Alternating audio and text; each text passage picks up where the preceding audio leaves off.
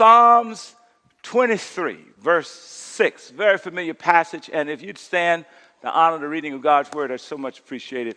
Everybody shout, Surely, Surely. goodness and mercy shall follow me all the days of my life, and I will dwell in the house of the Lord. Everybody say it together. Forever. Forever. God, we ask that you would do something special as we preach and teach your word together, both in this place and those listening uh, by video and other ways. In Jesus' name we pray. Shout amen. Amen. amen. Please be seated. Uh, if you've been coming here for any, you know, for a few months, uh, you know by now that I grew up in a little small town called Chattanooga, Louisiana, and that at heart I am a country boy. And uh, one of the things that I used to enjoy doing as a country boy especially in June, July, August when it would rain uh, in Louisiana. I spent most of those days um, uh, barefoot with no shoes on, running and moving around. And when it would rain, one of the things that I loved the most is uh, they'd have these mud puddles. Can you say mud puddle? And, uh, and on a hot day in Coushatta, after a rain, there was nothing better then with bare feet, just, just, just walk in the mud puddle with the water and mud coming up through your toes and oh that was just a great experience. Now they now they charge you a lot of money in these spas. But i could do it for free y'all. Come on now. And uh, one day i was in the mud puddle having a good time and my grandmother who we call Munt, I guess had been calling me and I didn't hear her. And so finally she said, Hurmon, you better get in here. And, uh, and so I heard her. And next thing I know, I cut out and ran out of the mud puddle, down through the yard, up on the porch, through the living room, into the kitchen. Said, Here I am, Munt. And she looked at me and then she looked behind me and saw all those footprints. She said, I heard that. I can kill you. Well, thank God she didn't kill me. I'm here today. Can you say footprints? Matter of fact, she could see the footprints of where I had been and the, and the, and the track into the house. I want to argue today that really verse 6 in Psalms 23, this familiar passage, is really about footprints. It's really about the psalmist trying to say that if you're looking for God in the valley, Shout Valley, one of the best places to look for God is to try to find God's footprints as they exist in your. And He's going to identify what those footprints are. But before we get there, just walk through this text just a little bit because I just love this text. It, it, it, there's some subtle shifts in the text. It begins with this imagery of the shepherd. David, who is the writer of this, is, knows what a shepherd is. And, and it's this image. So it starts off, notice the tense that it works off. It starts off, the Lord is my shepherd, I shall not want. Uh, he, everybody shout, he. Come on, third person. Notice the third person. He makes me to lie down in green pastures. Everybody shout, he. He leads me beside the still waters. He restores my soul. This third person, he, he, he, he, he. And then it says, He leads me in the paths of righteousness for his name's sake. And, and it is this image of the shepherd, if you will, uh, uh, moving along with his sheep. And it's kind of as though the, there's a third person, there's a little distance there. He. But then when it gets to verse 4, everybody shout in the valley. There's a shift in the tense. notice what it says. Yea, though I walk through Silicon Valley at the shadow of death. I, I will fear no evil, for you, for thou. Notice the, the, the, shift in the tense. Notice that something uniquely personal has happened. It is the psalmist's reminder that in the valley, that's where God finds us and we find God. In the valley. Mm, fear no evil, for thou art with me. Your rod and your staff. Comfort me. Shout in the valley.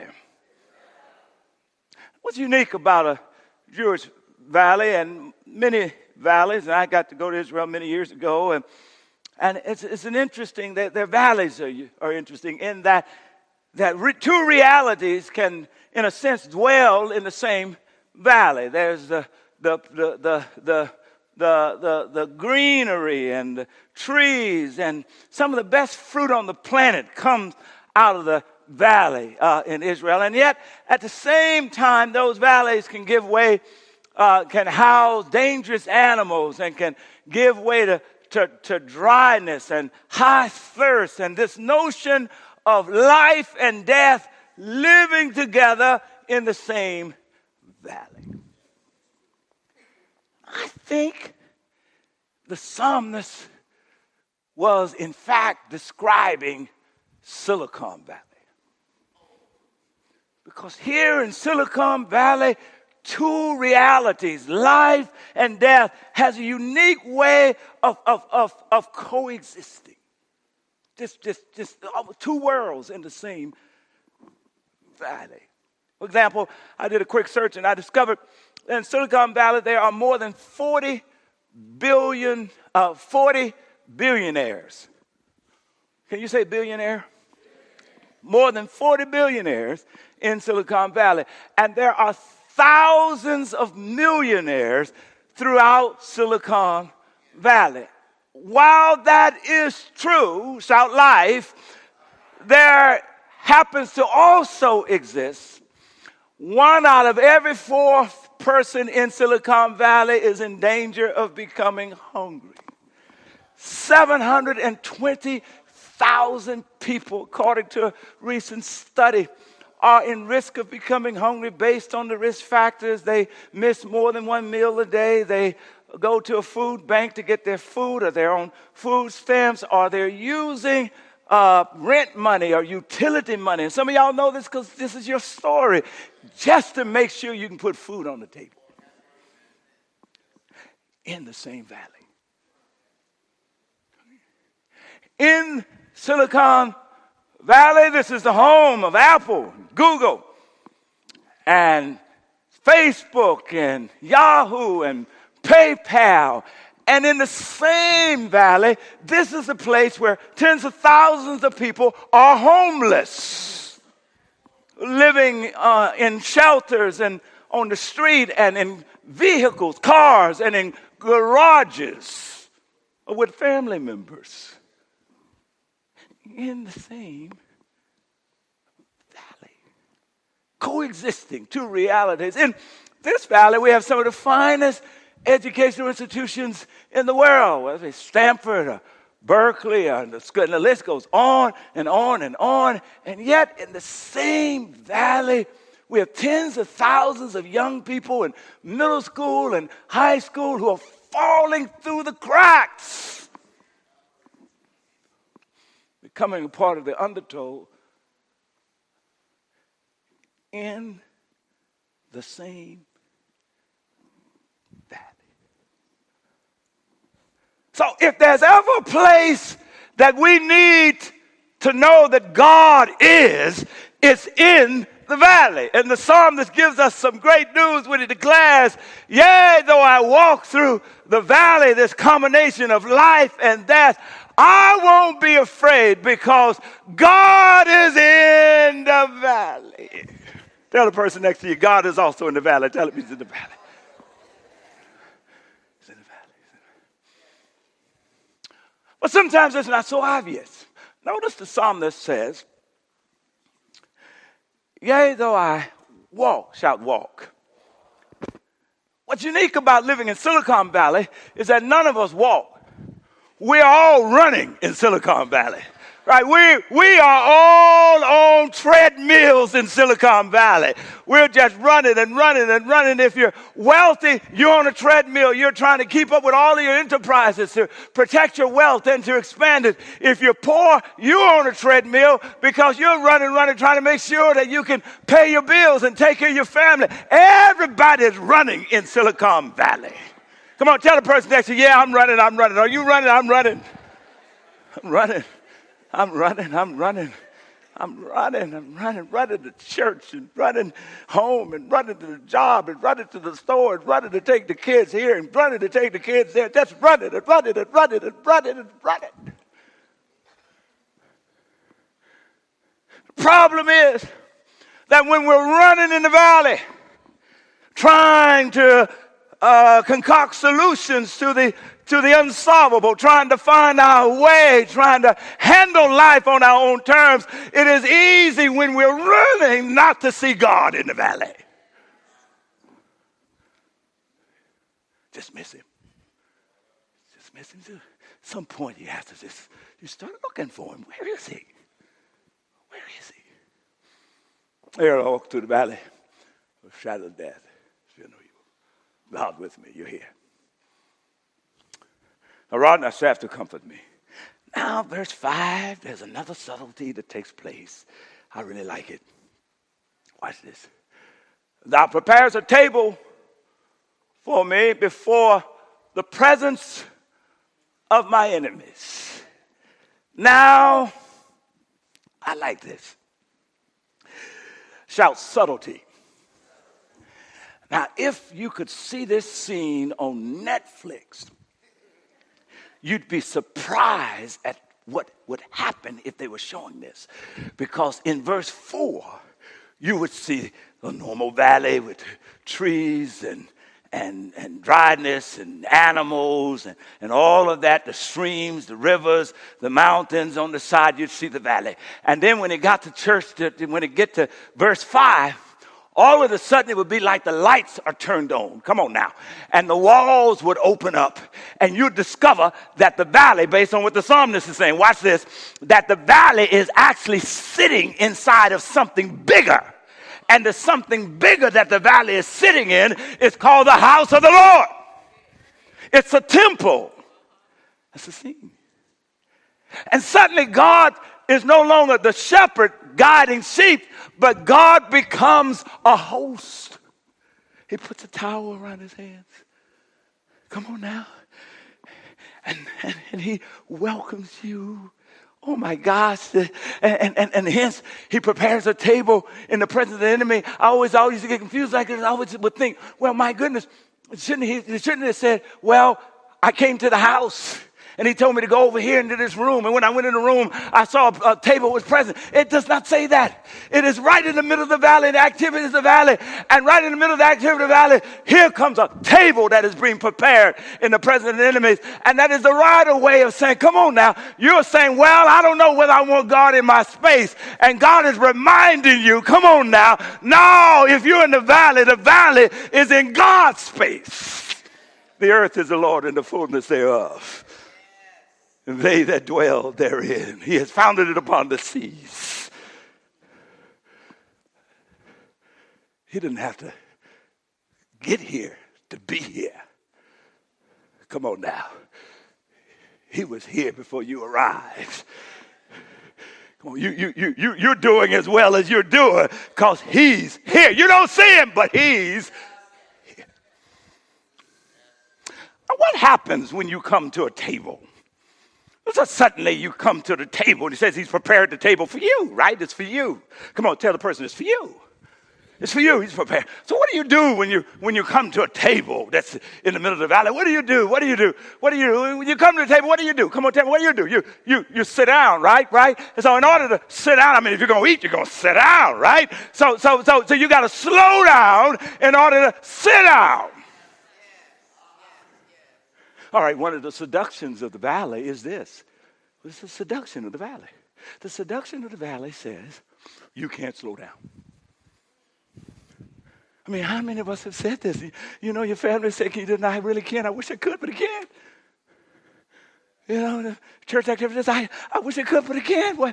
Because I can't slow down. I can't slow down. Why can't you slow down? If I slow down, somebody's going to get ahead of me. What, what if I if I slow down, I'm going to fall behind. If I if I slow down, if I slow down, I'm going to lose my job. If I if I slow down, if I slow down, if I slow down, I just got to keep moving and moving and moving and moving. Shout seduction. It's a seduction in the valley. You can slow down. Uh, as a matter of fact, one of the ways we slow down is by coming to church on Sunday. Even though we're on a treadmill to get here. But for an hour and 10 minutes, we've slowed down and opened up space for God to consider God, to reflect on God. Come on now. And it is only when we slow down and sit down to reflect on God, that's when we begin to recognize His footprints. Come on, His footprints that have been trailing us all along through the yard, up the porch, in the living room. That's what happens in the text. It does not say that uh, he prepares a table for me in the presence of my enemies. And, uh, and then he goes on and says he anoints my head with oil and all that. It does not say then he gets up. No, it's at the table he has a real he has a revelation. And the revelation is surely goodness and mercy has followed. All right, all right. Shout enemies. All right, let's say this little word about the enemy. See, he's at the table, he's, he's reflect. Let me name two enemies in Silicon Valley. The first enemy is comparison. You know that enemy, don't you? That's, that's his comparison. In Silicon Valley, we get wrapped up easily in comparison. Oh, your house is bigger than mine, so I got to work harder so that I can have a house like you. You drive a Tesla, I drive a Toyota. What do I need to do to drive a Tesla? I got to drive a Tesla, y'all. What grades your kids make? What grade my kids? What school you going to? Let me tell you what school. What, what, what sports are your kids involved in? So I can tell you what sports my kids are involved in. You know, comparison. Comparison. A lot of us eat, sleep, comparison. Some of y'all let the love of your life walk out because you didn't think she was as cute as somebody else. And you woke up with the other. and you learned that it might look good on the outside, that don't mean it's real good on the inside. Come on now. Shout comparison. Rick Warren said it this way, Pastor Rick Warren. He says, when you compare, there's always going to be somebody better than you. And there's always going to be somebody worse than you. And so it puts you in a posture of making a judgment.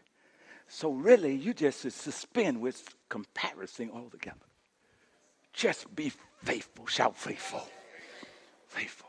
Oh, here's another, here's another, here's another enemy in, in that he makes a table in front of. Here's another enemy. Another enemy is what I, I want to call misplaced identity. That, that uh, you know, ask, ask the person next to you, say, Who are you? Ask them. Even if you think you know. Come on, ask, who are you? All right, now when they tell you, just say, now how do you know? my, my beautiful, brilliant daughter, who I love with all my heart, every now and then get on my nerves. And, and 13 years old, and she messed with her daddy. I come in, and I come in the room, I announce and say, baby, your daddy is home. And she says, how do you know?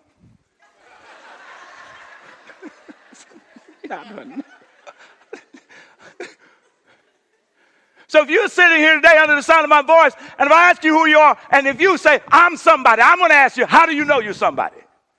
Do you base that on how much money is in your bank account? How do you know you're somebody? Do you base that on how many educational degrees on your wall? How do you know you're somebody? Is it because of the kind of clothes you wear, the tennis shoes on your feet? How do you make the judgment that you are somebody? Because if it means you're somebody because you got a lot of money. Well, are you suggesting that if I'm poor, I'm not somebody? Come on. If, if, if you're somebody because you got a lot of education, are you suggesting if I'm a high school dropout, I'm not somebody? Come on.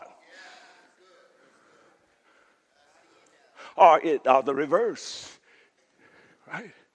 Because of what I don't have, you conclude. What you don't have, you conclude, I'm not somebody. Some of you say, Well, I'm going to be somebody someday.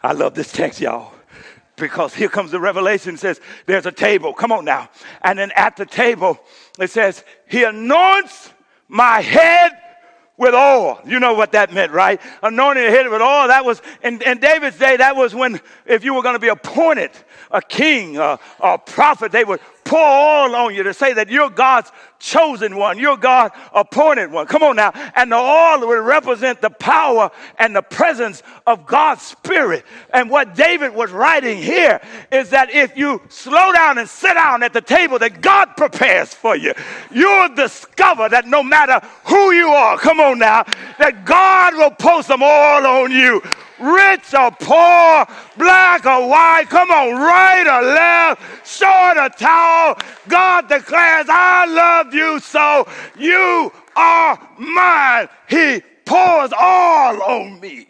My cup runneth over. I'm going to ask the person next to you, do you have any oil on you? And what God says, and as Christians, what we, what we translated it as, because Jesus died and got up from the dead. Come on now, and then breathed on us and gave us his spirit. Well, here's how we, we know we're somebody, not because of our bank account, not because of our pedigree of our name. We're somebody because we belong to Jesus Christ. Anybody. Shout anybody whatever your history, anybody, come on, whatever your challenges, anybody comes into God's house where the valley sits, where there's a table.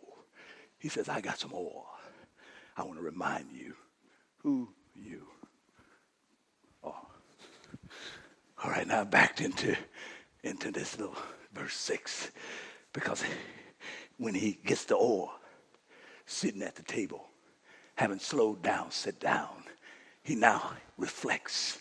And in his reflection, he's able to see some footprints.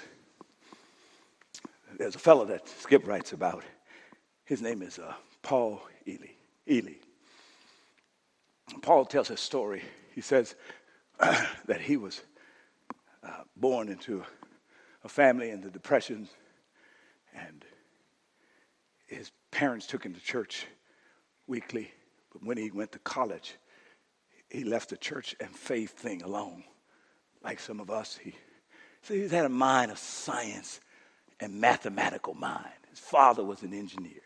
Some of his greatest times was he remembered when he was spending time with his dad, they were doing projects together. And his dad gave him some homespun wisdom. Don't just take other people's opinion. Challenge what people say, challenge what they think, challenge the status quo. And he grew up believing and enjoying, and that made him a successful executive for Hewlett Packard ultimately over 20 years. And then he became a venture capitalist and, and, and, and all that. Then, about 1997, his wife, he, he retired, his wife contracted Alzheimer's. And life slowed him down. He was busy before then. He was on the treadmill, but slowed down. For 13 years, he cared for his wife, and after she died, he tells the story that one night he was sleeping, and something happened in the dream that totally changed his life. At this point, he's 76 years old. She, he spent basically 76 years on the planet, really around here in Silicon Valley, uh, not recognizing where God was, not, realizing that there was any footprints in his life. He basically thought he was a self made man. You know, he's wealthy, he's powerful, he's influential, but here he is at 75, sleeping. He said he has a dream, and in a dream it becomes so palatable, real. He said suddenly he fills up with gratitude because in a flash, he said it was like watching a YouTube of his life. He said he saw everything from the beginning to the end, and suddenly it dawned on him that everything that he thought he had accomplished was, in fact, a gift that had been given to him, that God had given him a gift. Come on now. And he said he just started watching and he said the parents that raised him during the depression, suddenly he realized God had given him that gift. And the college that he went to, God had given him the gift. The friends that he had, God had given him the gift. God had been standing in the shadows of the valley all alone. Come on now. And in his dream, there was a table being prepared before him. And suddenly he's realizing in a point of reflection, he had to go to sleep before he could wake up, y'all. The wife, Martha, came to him as a, as a gift. The, the kids came to him as a gift. And suddenly he realized that it wasn't because he was so smart. It wasn't because he was so charismatic. It wasn't because, he, yes, even those things were gifts from God that he used very well as God would have wanted him to use. But they were all gifts and they pointed to the goodness, our goodness the goodness of God and he saw the footprints from outside on the porch in the living room right in his dream. God had been there all the time. And suddenly he became grateful. And then he heard a voice in the dream says, It's time for you to find God. But because he had the dream, it meant that God had already found him. For somebody listening to me today, the voice is for you. It's time for you to locate God who already knows where you are. Isn't that good news?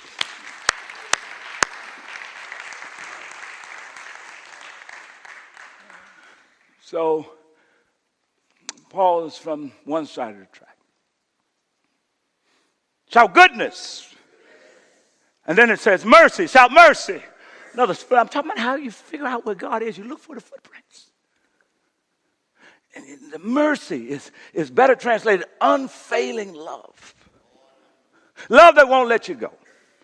Love that won't let you down. Love that you can't shake loose. God's love. A friend of mine, Minister Darren Borkins, who I loved dearly, he and I go back 30 plus years. He's from New Orleans, and his story really originates in New Orleans. And I, am going to pick this because, see, Silicon Valley, we say if you can find God in Silicon Valley, you can find God anywhere. Because there are elements of Silicon Valley all over the country. And Darren tells his story. I asked him, man, how did you meet the Lord? Darren is interesting. I love him. Comes every Easter. Brilliant guy, generous. He's helped to change the world through his generosity and philanthropic giving. I said, man, well, tell me about it. He's a successful entrepreneur, entrepreneur, businessman. And so he said, well, he said, I was a high school dropout. My family had divorced, and I went on the wrong side. He said, I used to stick up people, and one day I ended up in the jailhouse. And he said, there was a group of us, and we had a little meeting and exchanged best practices for sticking up people.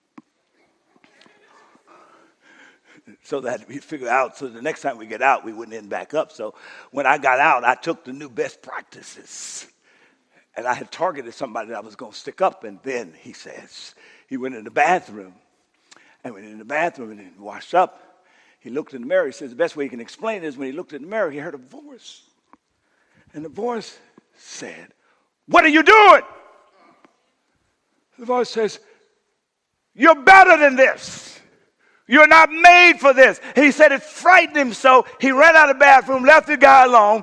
Next thing you knew, he was telling his dad, I want to go to college. Come on now. It shook him awake. And, and, and, and, and, and, he, and he hadn't graduated. He had a GED. And he showed up in college and in a remedial school, remedial, uh, remedial col- uh, uh, class. And, and he was sitting there. The guy next to him was, had finished up his math in like 10 minutes. And Darren said he was on page two in the book. And, and, and, and, and he said, How did you do it? And, and the guy turns out to be a Jesus follower. And the Jesus follower said, Come on now, the best signpost that God is in the valley should be you. Come on now, if you're a Jesus follower, how you love. And the guy said to Darren, Can I help you? Why don't you let me study? Darren said, Absolutely. So they studied together day after day after day. And by the end of the semester, Darren went from being F and D's to being straight A's, from being tutor to being a tutor. Come on now. Several years later, he graduated, and now he's a philanthropic figure, sending kids to school and helping to buy homes for other people and, and blessing and changing the world. Come on now. And, and it's a reminder. Come on now. God is saying to somebody, What are you doing today? You're in the valley chasing your dream. What about my dream for you?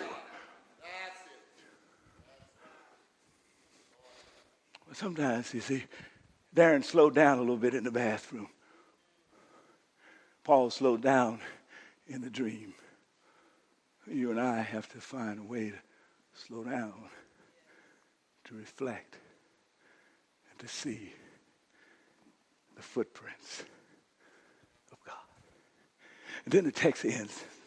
I love this. It's so, it, it, it can be easily missed because it's hidden in the Hebrew. It says, goodness and mercy shall follow me. The actual word is pursue me. Pursue me. Tell the person next to you, look behind you. Say, look behind you. Come on, His goodness and mercy is pursuing you. It's pursuing you. It's trying to get your attention. It's trying to get your attention. It's, it's, it's trying to shake you. It's trying to make you aware that of God's plans for your life. And then it says, uh, pursue me. It says, and so I shall dwell. Say, dwell in the house now, the Hebrew beneath the word dwell is better translated return. Can you say return? return. Wow. And in this notion, here it says, here, what, what the psalmist is saying, here's how you survive the insanity of the Silicon Valley. You have to make a habit of returning to the house of the Lord. Did you hear what I said? Come on, come on, come on. When I was a kid growing up, they make you feel guilty if you miss church. And I was, my daddy was a preacher. He knew how to do it. And so in the summertime, I'd go stay with my grandmama. Come on now. So that I could miss all the church I want because she missed church too. All right. So, so, so that was fine. But, but, but as an adult, I discovered, come on now, that the reason why I need to keep showing up in the house of the Lord is not because I'm guilty. It's because I need to keep showing up in the house of the Lord week after week because that's going to keep me sane. Come on now. It's going to keep me in touch with who I am in God. It's going to keep me in touch with the fact that I'm more than my possessions. It's going to keep me in touch with the fact that even when sickness comes, come on now, I'm still claimed by God's love. The singing and the teaching of God's word, to open it up in my life, it'll send me back out into the valley fully aware of who I am. Come on now, ready to do battle with life. But then I got to come right back again. And again. And again. If not, the valley will seduce you. Wow. And always, when I come to this point, I used to tell people, come on to church. And I say, a lot of good churches all over the place. And there are tons. But I can't account for those churches. I can count for this one. And so I can challenge you, come on back to this one. Come on now. Not that we're perfect, because we're not. Come on now. But but we're trying to build a culture that says we're gonna love you no matter who you are. Come on. We're gonna forgive you no matter what. Now, not that we're perfect. There's some folk that's messed up. We mess up, but that's all right. Our heart is aiming in the right direction. All right, let me let me finish, and the musician can come and us in a little music. But I want you to catch a picture of this. I want you to see the power of what happens when you understand your role in helping God to set a table in His house. Last weekend, we had 2,000 people, more than 2,000 people show up at the Flint Center. You know how they got there? Because y'all, you and you and you and you fasted and prayed for 40 days and invited this one and that one and this one and that one. And because they knew you, they trusted you and they showed up. And you know what happened? 40 of them accepted Jesus for the very first time, shifting their destiny. Do you know that was you? That was you. That's because of you. And you know what else happened? 140 rededicated their lives to the purposes of Jesus right in the valley. Come on now, isn't that good news? Oh, because of you. And so that says two things. One, you ought to be able to in, keep inviting. Say, keep inviting. Bring people to the house. Bring people to the house. Bring people to the house. There's some stuff happen here. Don't happen on the job. So to the house. And then self-serving. You need to be able to serve. You know, part of why they ran into such love is because hundreds of you were serving with love. For some of you, it was the first time ever that you served. So I just want to challenge you today. If, you haven't served but one time, I want to challenge you to pray about taking another step to serve regularly. You help God in the business of preparing a table in the presence of the enemy in the valley. Come on, give God a hand praise.